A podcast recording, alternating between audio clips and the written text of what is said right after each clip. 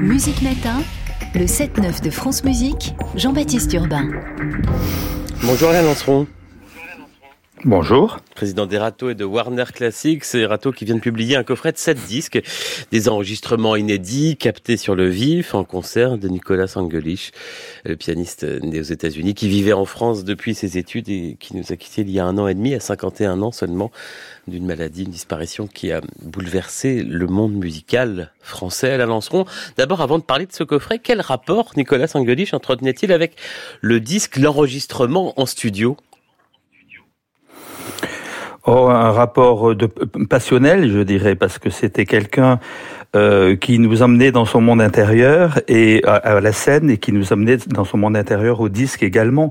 Il est, il avait, il, était très soucieux de tout ce qu'il allait faire en disque.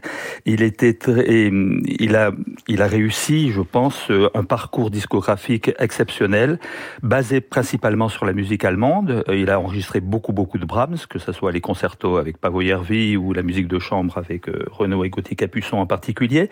Mais en fait, euh, il avait un répertoire extrêmement étendu euh, qui allait de Bach à Boulez et Messiaen, en passant par tous les tous les répertoires. Et c'est vrai qu'en disque, il y a certains répertoires qui n'avaient que peu enregistré.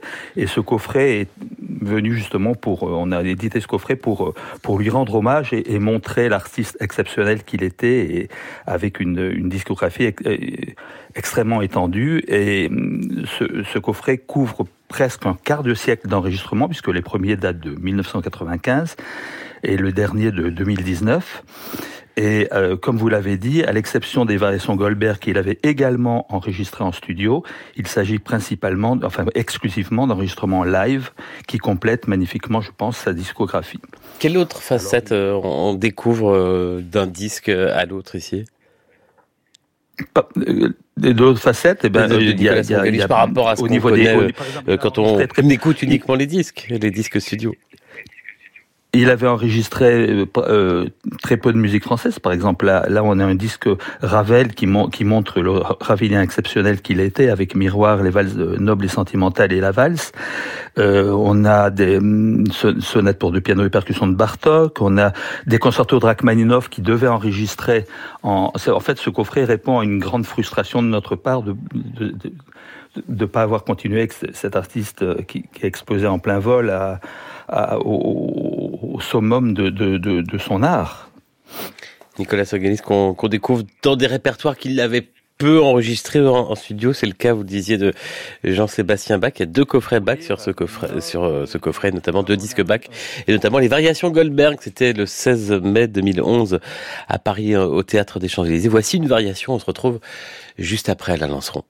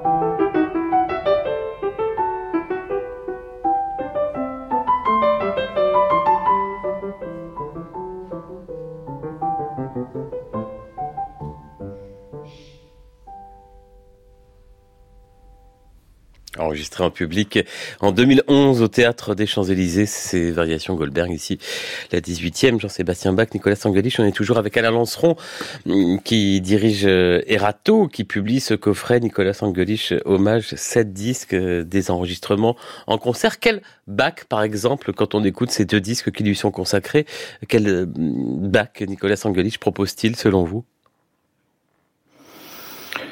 Euh, ben c'est un bac euh, très classique. Ce qui est extraordinaire, c'est la palette de couleurs euh, qui, l'amène à cette musique, ce toucher exceptionnel, cette sonorité pleine et ronde, cette clarté. Et c'était quelqu'un qui pouvait, qui, était d'une immense sensibilité et qui pouvait faire des pianistes extraordinaires et, tout d'un coup avoir une virtuosité ex, exceptionnelle. Et comme je l'ai dit, c'est quelqu'un qui nous amenait dans son monde intérieur et, qui arrivait comme ça euh, sur la scène un peu un, peu mal dans son corps avec ce cette démarche lente euh, euh, on se demandait exact à quoi il pensait à ce moment-là et qui dès qu'il se dès qu'il était au piano était absolument transfiguré. C'était un homme, un homme exceptionnel également. C'est un homme d'une bienveillance extraordinaire, avec un immense sens de l'amitié, d'une grande générosité, très courageux aussi par rapport à la maladie qu'il a eu à affronter les derniers temps de sa vie. C'était quelqu'un de très cultivé, qui lisait beaucoup. Et comme je dis, qui avait une curiosité pour tous les répertoires euh, de, euh, pianistiques et, et au-delà, bien sûr. Alain Lanceron, comment vous avez choisi les enregistrements, les concerts qui figurent sur ce coffret? Viennent d'où? Comment vous les avez euh, récupérés? On les a récupérés de, de, par des sources différentes. Il y a beaucoup d'enregistrements qui viennent de Paris, du, euh, du TCE, de la Philharmonie, de Playel, euh, de Radio France également. Et puis, euh, il y a par exemple le quintet de Franck avec le Quatuor Ayben qui vient de Verbier, des Rachmaninoff qui viennent d'un bis des Corrigis d'Orange, euh, euh, la salle Rameau à Lyon pour la Weinstein. Donc, et c'était évidemment la, la, qualité des enregistrements qui a primé et la qualité non seulement mais aussi la qualité technique de ces mhm. enregistrements. Et ça a été, ça a été euh, un, un choix, euh, un, un, choix long et, et, et difficile parce qu'il y avait énormément de, de, de, possibilités. Et je voudrais rendre hommage euh, d'ailleurs à Pierre-Martin Juban qui a, qui a conçu ce, ce projet pour nous. Et je voudrais avoir aussi une pensée pour deux personnes qui ont accompagné Nicolas jusqu'au bout, c'est Nathalie Kraft et, et Marianne Gossia et bien sûr Jacques Tellen, son agent, qui, qui ont été formidables jusqu'au bout à, avec lui, car c'est quelqu'un que nous aimions tous énormément. Et d'ailleurs, il y a quoi l'émotion qu'il y a eu euh, du monde musical à sa disparition. Et hum, c'est sûr qu'il il laisse un vide absolument énorme pour nous tous.